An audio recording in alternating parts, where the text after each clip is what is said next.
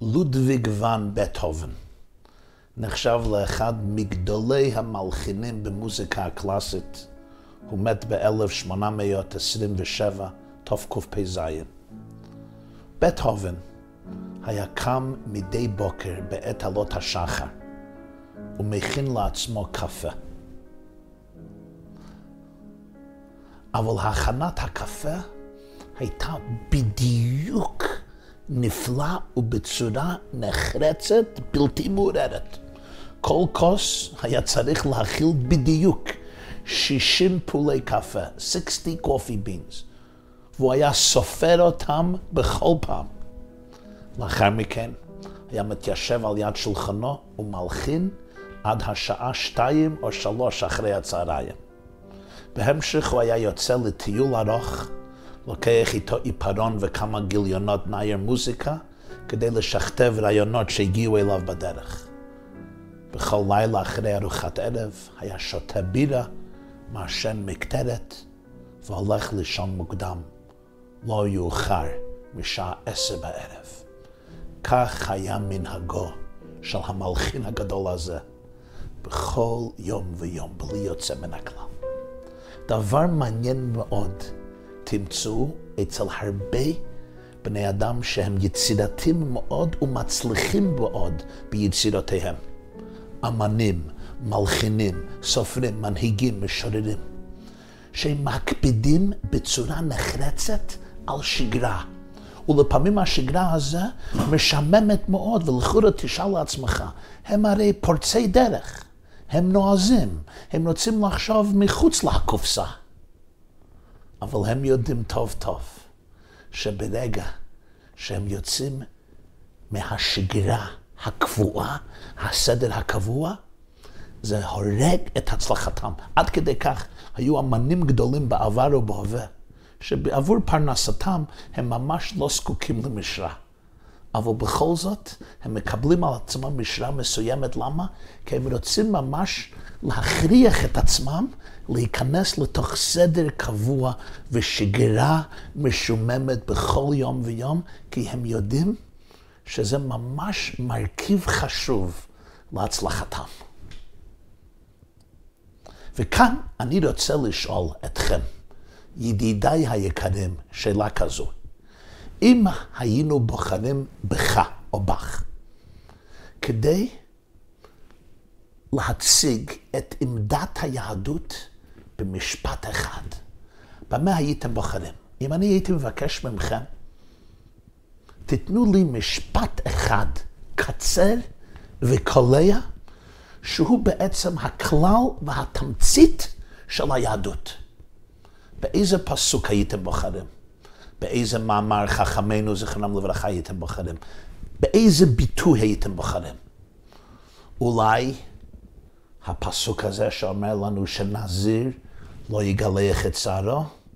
אולי המצווה להביא שעיר בתור קרבן בכל ראש חודש? אולי המצווה לא לאכול ביום הכיפורים? אולי המצווה לא לבשל גדי בחלב אמו?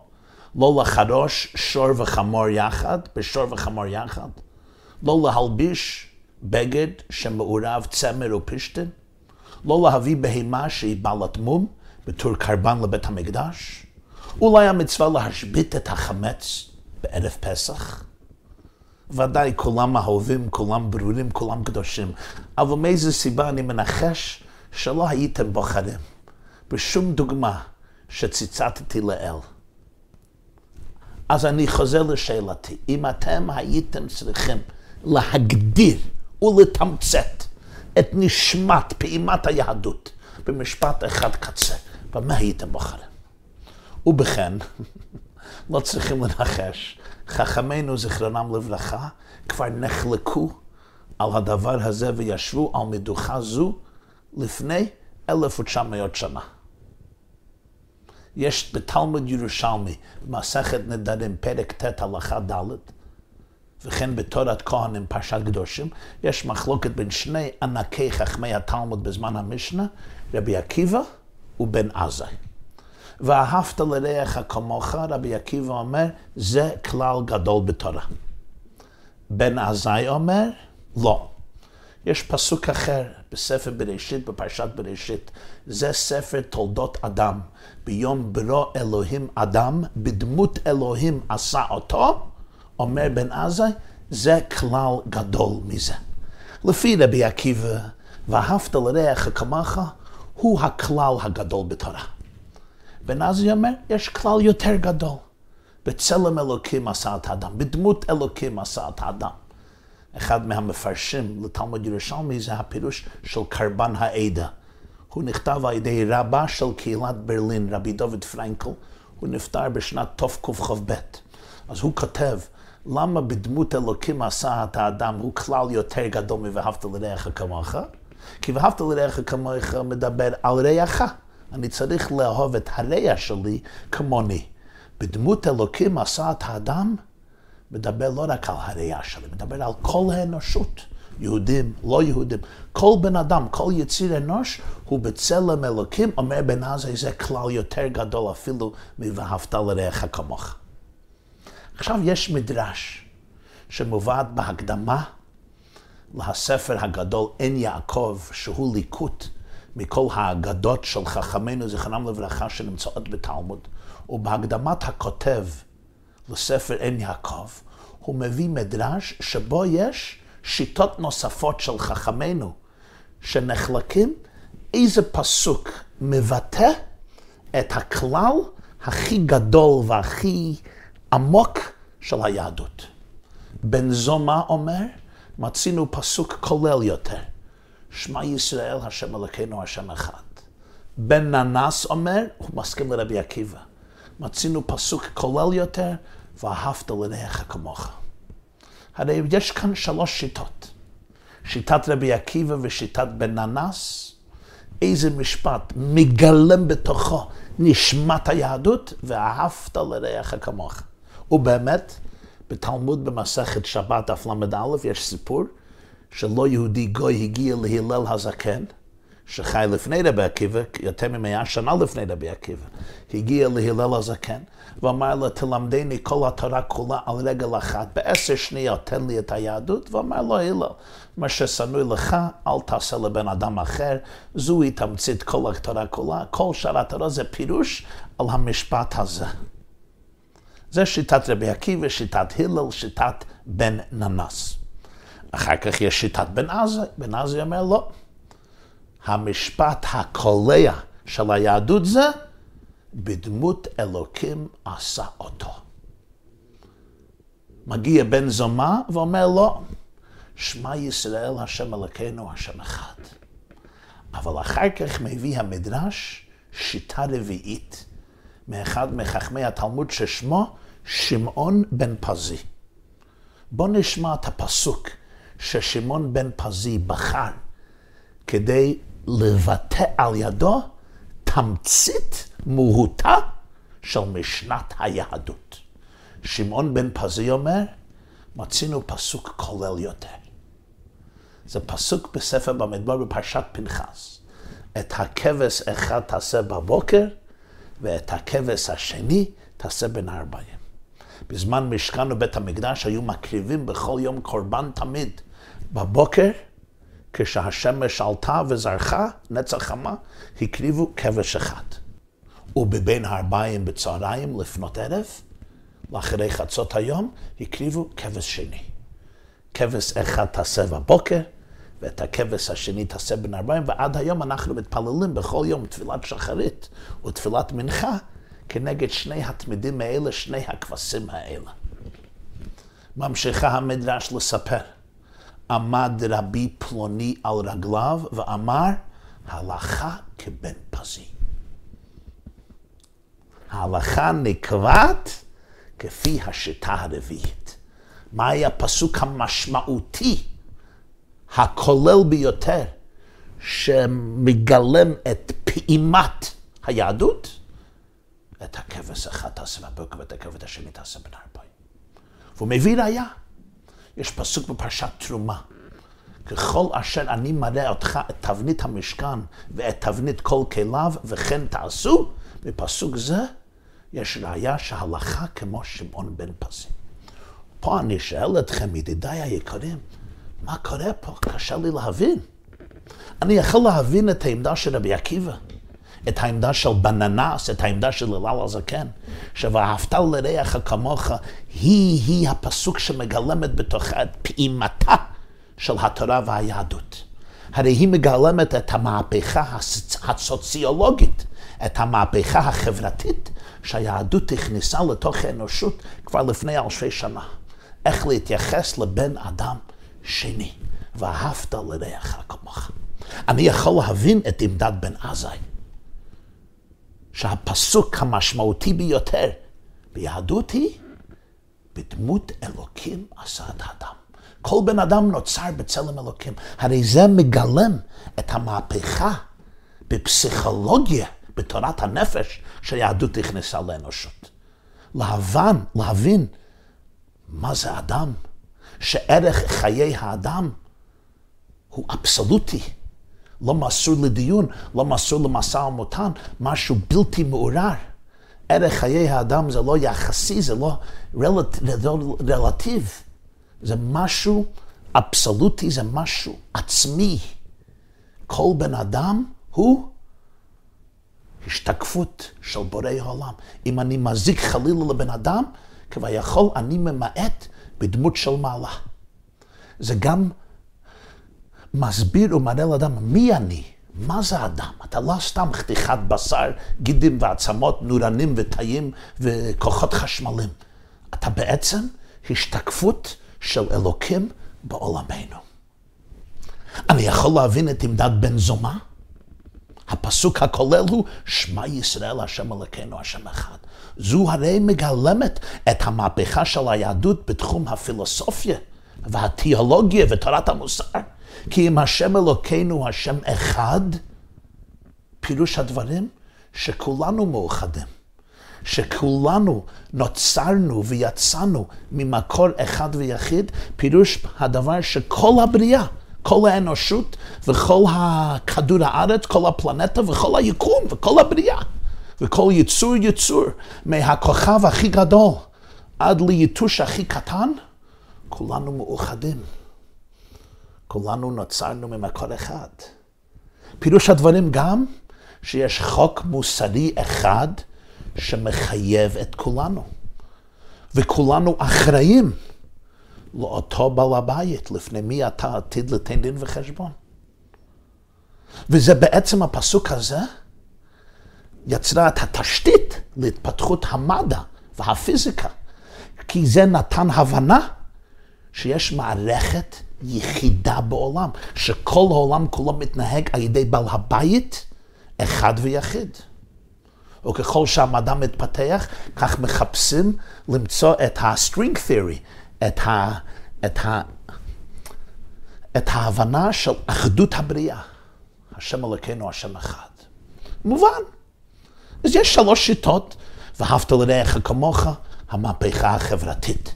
בצלם אלוקים עשה את האדם, המהפכה הפסיכולוגית. שמע ישראל, השם אלוקינו, השם אחד, המהפכה הפילוסופית. אבל את הכבש אחד תעשה בבוקר, ואת הכבש השני תעשה בין ארבעים. פסוק זה על הקרבת כבש בבוקר וכבש בין הארבעים, זה פסוק שכולל יותר משמע ישראל ואהבת לרעך כמוך בצלם אלוקים עשה את האדם, מה קורה פה? ומה שמדהים עוד יותר הוא שהפסק דין הסופי במדרש הוא לא, הוא מה? הלוכה כשמעון בן פוזי. את הכבש אחד תעשה בבוקר, את הכבש השני תעשה בין הארבעים. הפסוקים המקראיים העוסקים באהבת הזולת, ואהבת לרעך כמוך, במונותאיזם, באחדות הבריאה ואחדות הבורא, בכבוד האדם. הם הרי יסודות המוסר, הם הרי יסודות הציוויליזציה. אין ציוויליזציה בלי הפסוקים האלה. אבל הם לא הצליחו בתחרות. בדיוק הפסוק הזה המצווה עלינו להביא תלה בבוקר ותלה אחר הצהריים, הוא-הוא נבחר לנציג של הפרדיגמה, של הפרדיים של היהדות. והמדרש מדייק, עומד רבי? עומד רבי פלויני על רגליו. ומה אם הוא לא עמד על רגליו? מה אם הוא נשאר לשב? מה דיוק עמד רבי פלויני על רגליו? והוא מביא ראיה מוזרה, מזה שכתוב במשכן, אני מראה אותך תבנית המשכן ותבנית כל כלה וכן תעשו. מה הקשר, מה העניין שמיטה אצל הר סיני? אחד ההוגים היהודים הבולטים בתקופה לאחרי ימי הביניים היה יהודי שקוראים לו המהר"ל מפראג, רבי יהודה ליבה, שהיה הרב הראשי של העיר פראג. הוא נפטר בשנת ה' אלפים שס"ט, 1609, בגיל 97. כתב המון ספרים עמוקים במחשבה יהודית, אחד מהם נקרא נתיבות עולם. שם יש חלק שנקרא נתיב אהבת רע, ושם הוא מצטט את המדרש שציטטנו לאל, והוא שואל את השאלה שאמרנו לאל, והוא מעניק לנו רעיון נהדר, עם הוראה מאוד חזקה לחיים, ואני אשתדל להגיש בפניכם את הנקודה הרעיונית של המהר"ל מפראג, כפי הבנתי בעזר השם. שלושת הפסוקים הראשונים, שמע ישראל השם אלוקינו השם אחד, בדמות אלוקים עשה את האדם, ואהבת לרעך כמוך. כמובן, הם יפים ונהדרים במאוד מאוד. אבל מה שמגדיר בסופו של דבר את היהודי, ומה שמגדיר בסופו של דבר את היהדות, הוא הפסוק, את הכבש אחד תעשה בבוקר, ואת הכבש השני תעשה בין הארבעים. כי פסוק זה מפגין עקביות בלתי מתפשרת, עקביות בלתי מעורערת. בלשון המהר"ל, תמידיות, consistency, בכל בוקר ובכל ערב. אני אמור להביא קורבן לבורי. ההצהרות המקראיות החושפות את העומק הפילוסופי של היהדות ואת החזון הגדול שלה לאנושות הן בוודאי עוצמתיות, נהדרות וגם מהפכניות, אבל מה שייחד וממשיך לייחד את חיי היהודי ואת חיי היהדות הוא העקביות, התמידיות, המחויבות הבלתי פוסקת לחיות ולנשום את החזון של היהדות בכל יום ויום, שבעה ימים בשבוע, בבוקר ובערב, בימי חום ובימי קור, בימי אביב ובימי בימי חורף. 365 ימים בשנה. ודאי, אני יכול להתרגש עד דמעות מנאום חוצב להבות אש על תיקון עולם, על שוויון חברתי, על אהבת הבריות, על אחדות הבריאה, על ריפוי היקום. על האידיאלים הגדולים של היהדות של אהבה ושלום וכבוד האדם. והם באמת נוראים ונפלאים ומחממים כל לב רגיש וכל לבב אנוש. אני יכול לקבל השראה מזה, להוזיל דמעה, להשתתף בעצרת ואפילו לשלוח צ'ק גדול. אבל הכוח האמיתי והעקבי של עם הנצח והיהדות היא שהיא תמיד טבעה והצליחה לגלות בתוך כל אחד מבניה ובנותיה את הנכונות לטפח ולממש חזון זה באופן רציף בכל יום ויום שלי, בכל יום של חיי. כי מה קורה בחיים? לפעמים אני ואתה יכולים להתלהב מרעיונות גדולים, ענקים, מעוררי השראה. והלב שלי פועם, ויש בי התעוררות חזקה, ויש בי להט והתלהבות ואהבה. וזה נורא, וזה נפלא, ואסור לבטל את זה. אבל בסופו של דבר, מה נשאר? האש נכווה, ואני חוזר לשגרה.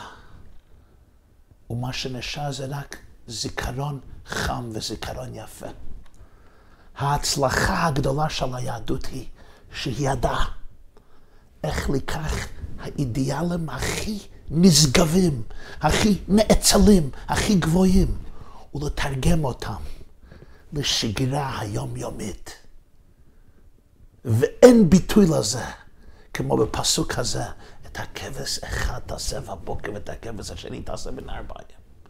אני מתעורר בבוקר, ואני אמור להביא קורבן, להקריב משהו מהאגו שלי, מהאינסטינקטים הבעמים שלי, מהגאווה שלי, מההתמכרות שלי, מהכעס שלי, מהטראומות שלי, להקריב משהו למען האמת, למען אלוקים, למען השלום, למען התורה, למען זוגיות, למען הילדים שלי, למען המוסר.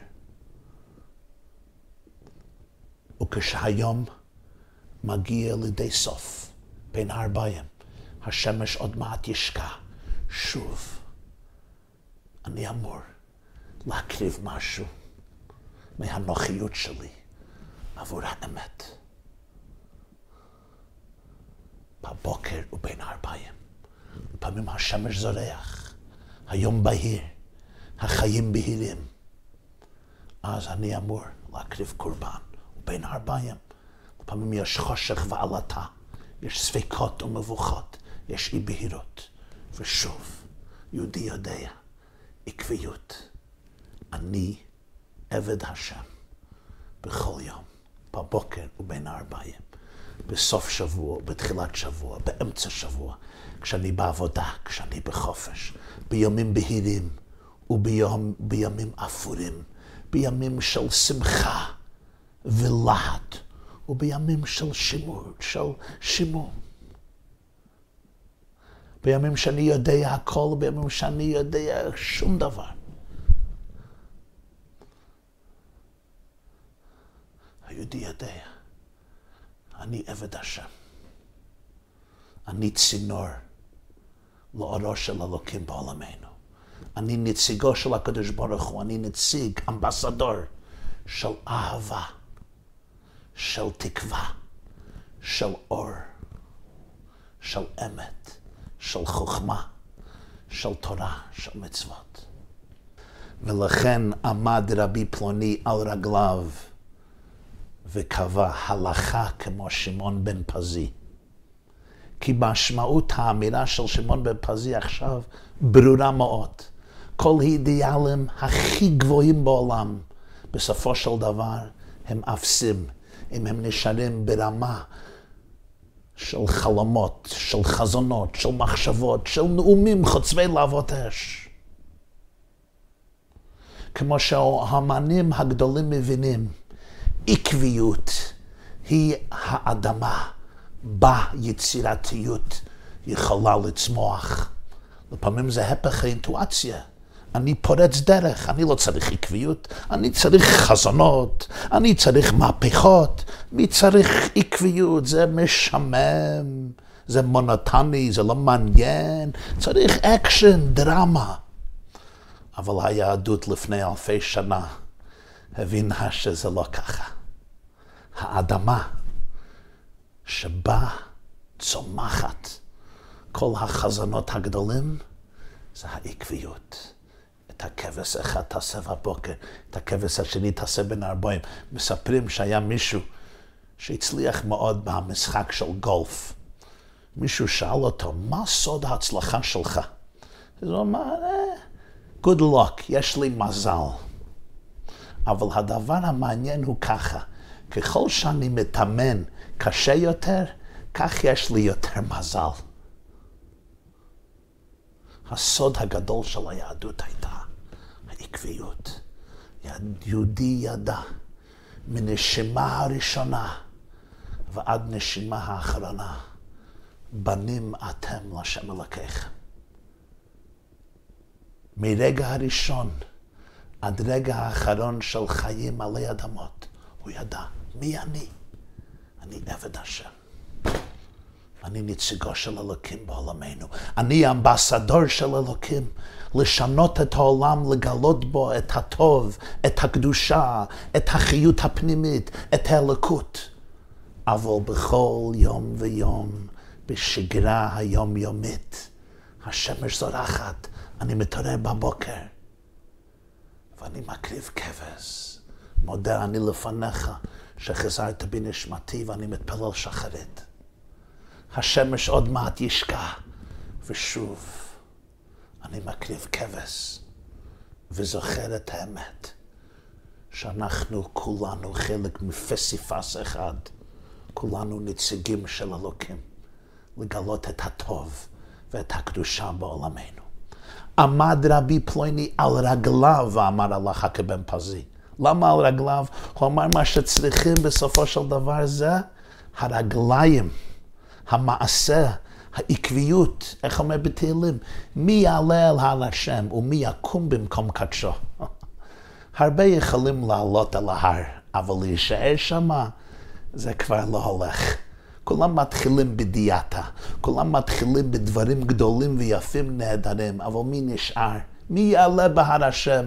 אני יכול לטפס, לעלות, איזה הר יפה, אני אעשה התעמלות, אני אעלה אל ראש ההר. בסדר, הצלחת, הגעת לפסגה. ומה עכשיו? ומי יקום במקום קדשו? עמד על רגליו. מי ימשיך לעמוד על רגליו? מי יבין שהתפקיד זה לא רק לבנות את המשכן, איך הוא מביא הפסוק? ככל אשר נאמר אתך תבנית המשכן ותבנית כל כליו, אני יכול לבנות משכן, לעשות מהפכה. וכן תעשו, כותב רש"י, וכן תעשו לדורות. להמשיך לעמוד על הרגליים, להמשיך להבין בכל יום ויום, ביחס שלי עם אשתי ועם בעלי, עם בניי ובנותיי. במשרד ובשוק ובעבודה, כשאני הולך ברחוב, כשאני בחדר לבד. בהשגרה היומיומית, כשאני עונה טלפון, כשאני פוגש מישהו ברחוב. איך אני מתעסק בביזנס, ואיך אני מסתכל על עצמי ועל האחרים.